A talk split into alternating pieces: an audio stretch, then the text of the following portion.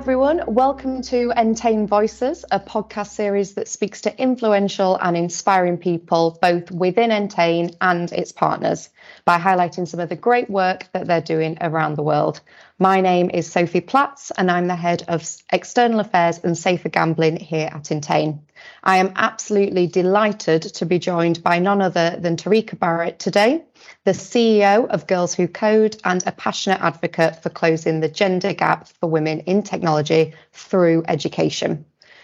Uh, recently named as AM New York's Power Women list and a LinkedIn top voice for social impact, Tarika is one of the most influential driving forces for representation of women in STEM. In addition, Tarika is the recipient of the New York City Bar Association Huntington Banks Her Hero Lifetime Achievement Award and was also named as one of Crain's 50 most powerful women in New York in 2021. And with that introduction, Tarika, welcome to Entain Voices. Thank you for taking the time to speak to us today. Thank you so much, Sophie. That was quite the introduction. I am really grateful to be here with you. You are more than welcome and all true, absolutely. Um, so, for those viewers and listeners that, that don't already know you, can you tell me a little bit about who you are and a bit about your background and career to date?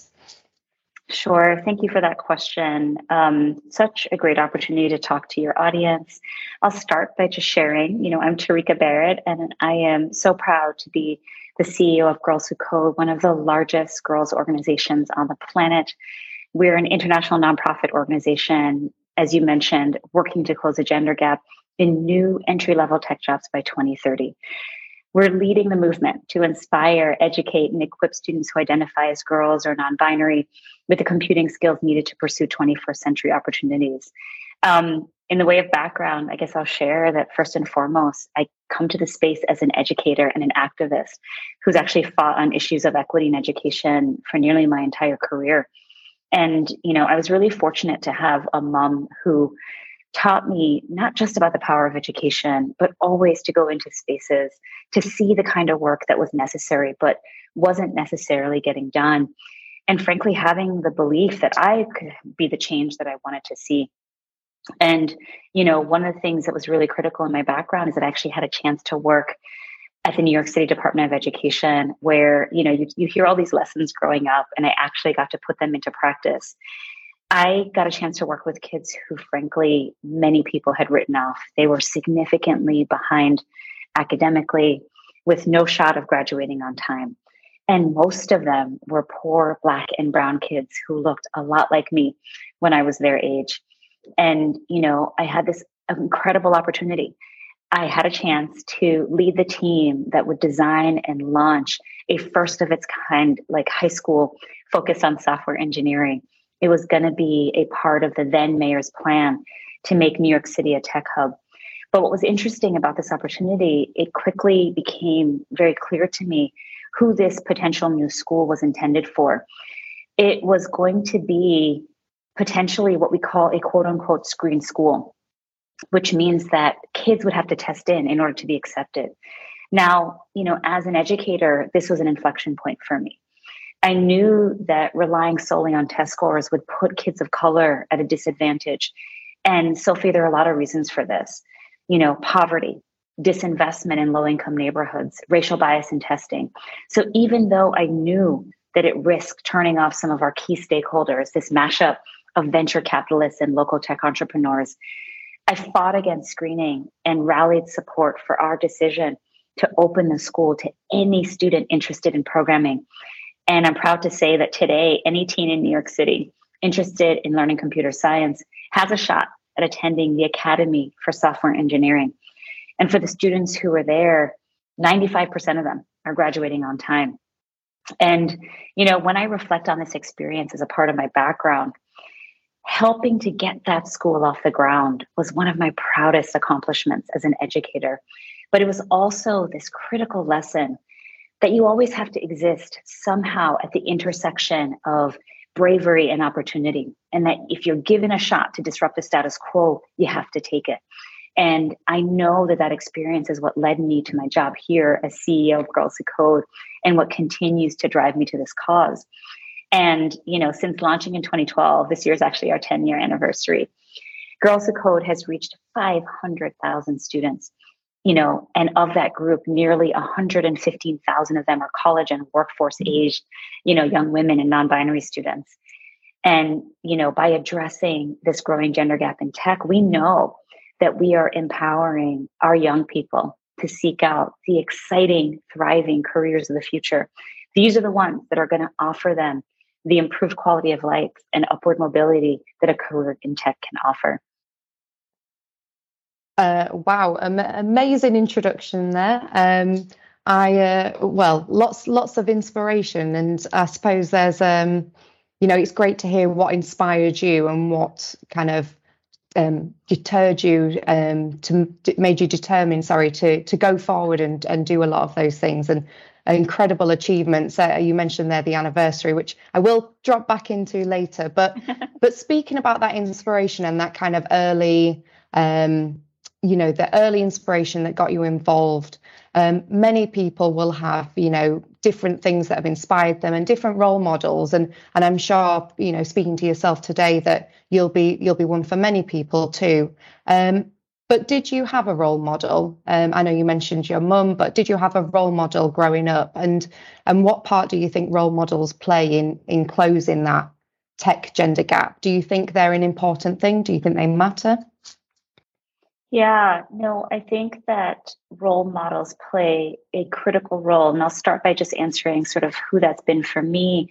So, you know, um, my mom was the first in our family to go to college and to get a graduate degree.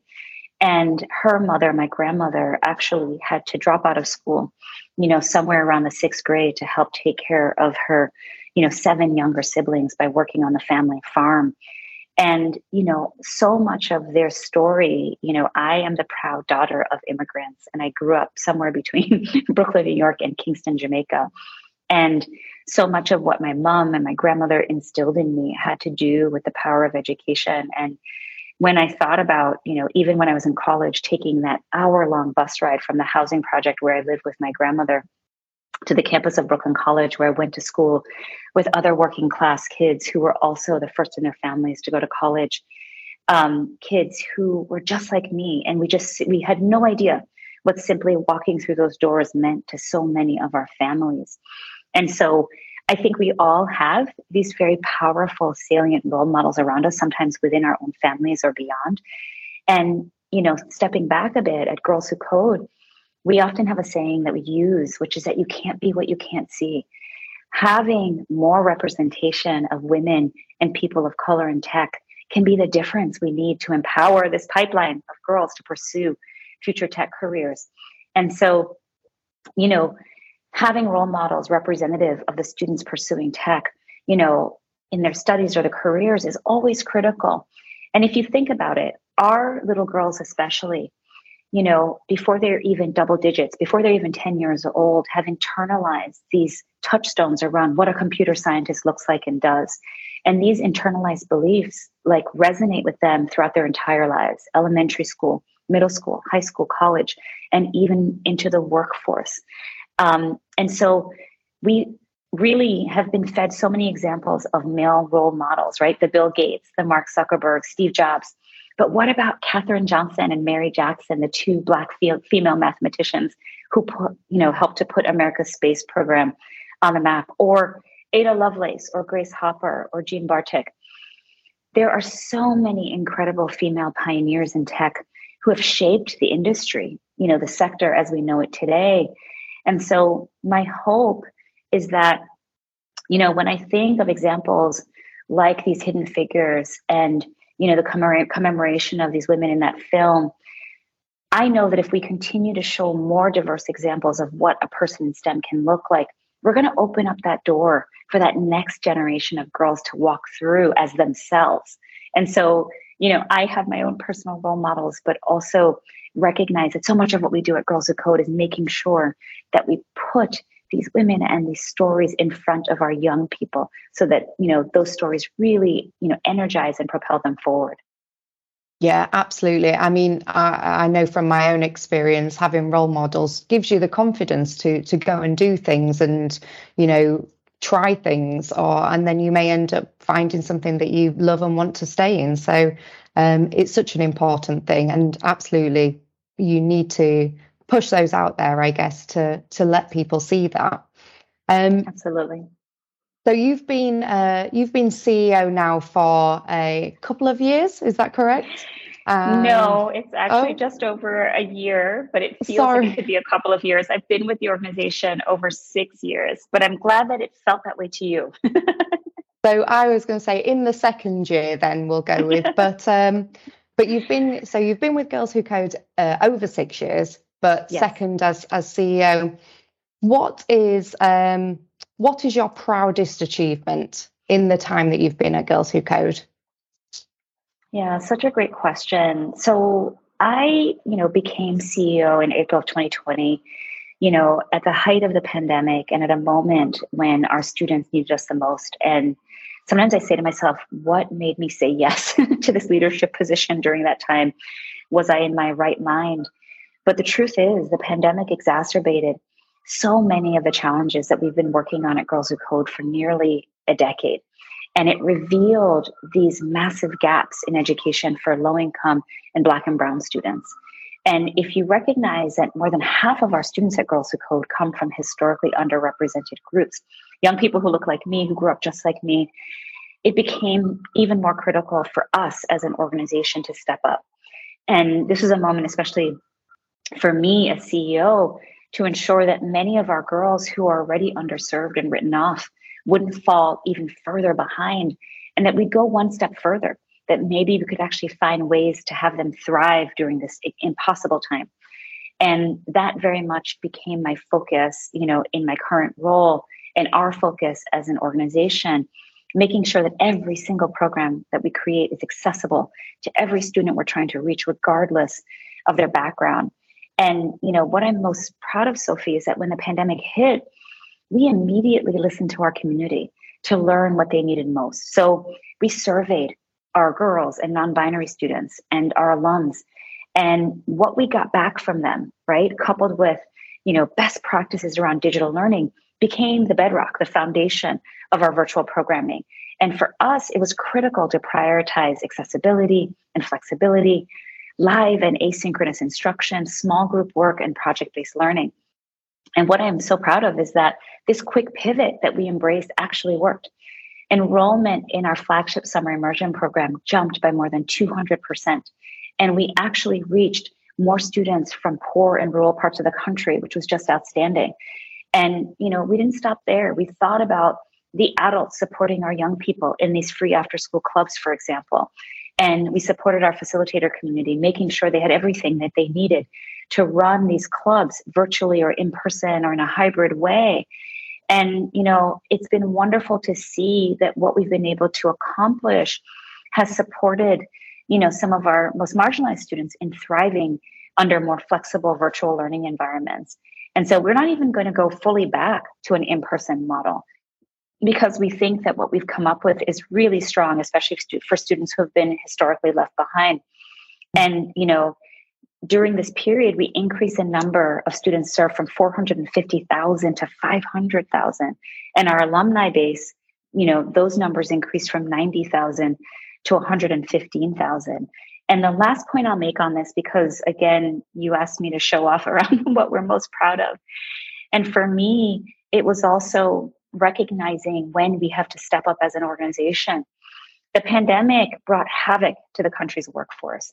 And we knew as we grew as an organization and had this 115,000 strong group of college and workforce age young women, we needed to know that they were going to be okay. They had worked so hard and were on the verge of losing so much of the momentum, right, that they had gained on their path to, you know, thriving tech careers. And what we learned from these surveys was that 30% of our college age alums had had an internship or job offer rescinded, and 40% of our seniors were still looking for work.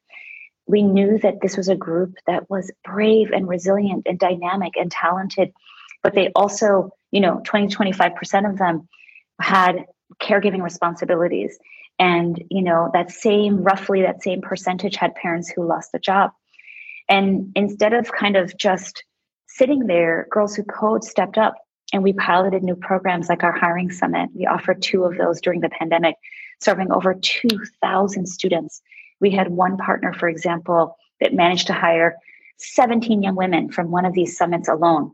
And that might feel like a small drop in the bucket, but it meant everything to those young women.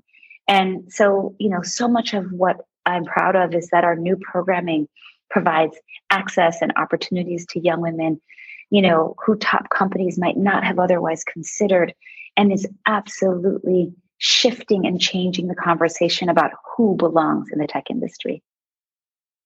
Oh, absolutely. I mean, we are um, we're very proud to to obviously work with Girls Who Code, and, and you mentioned the hiring summits. Um, Entain have been been proud to also be part of those as well. So, um, what a great what a great initiative. Um, but uh, but speaking about obviously, we're very proud of the the Girls Who Code partnership. Um, now in its second year, um, but why did Girls Who Code choose Entain as a partner to drive this change and, and to to allow us to also be part of the Girls Who Code mission?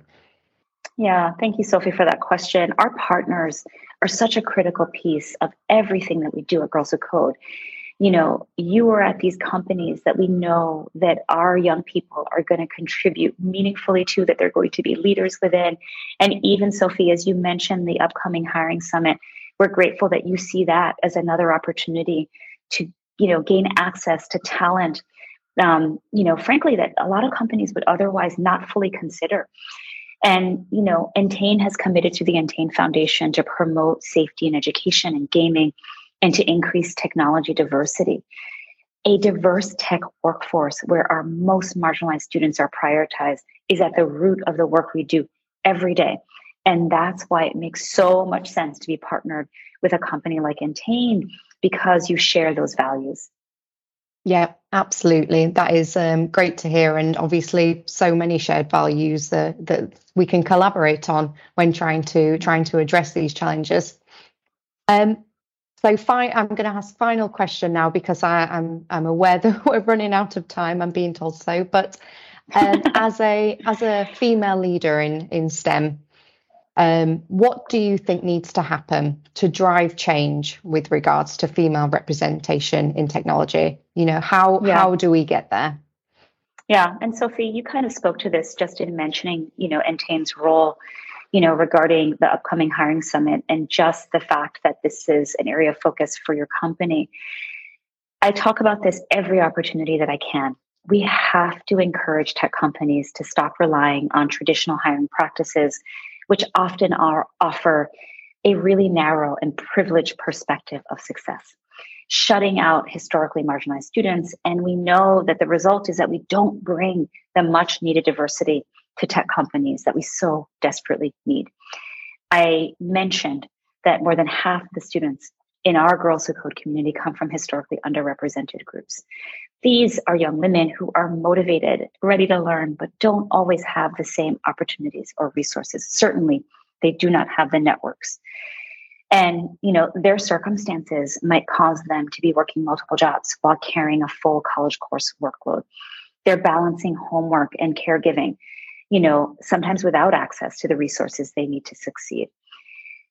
What, you know, we see who they are. They embody bravery and resilience the qualities critical to all companies that they desperately need, but the ones that aren't always reflected in conventional academic credentials that these tech firms overwhelmingly rely on. And you know, for many prospective students, this can be discouraging. Computer science is one of the fastest growing professions in the country. We know it's expected to grow 11% by 2029, and we're going to add a half a million new jobs to our economy. And I know this to be true. We cannot afford to leave a single ounce of tech talent on the proverbial table.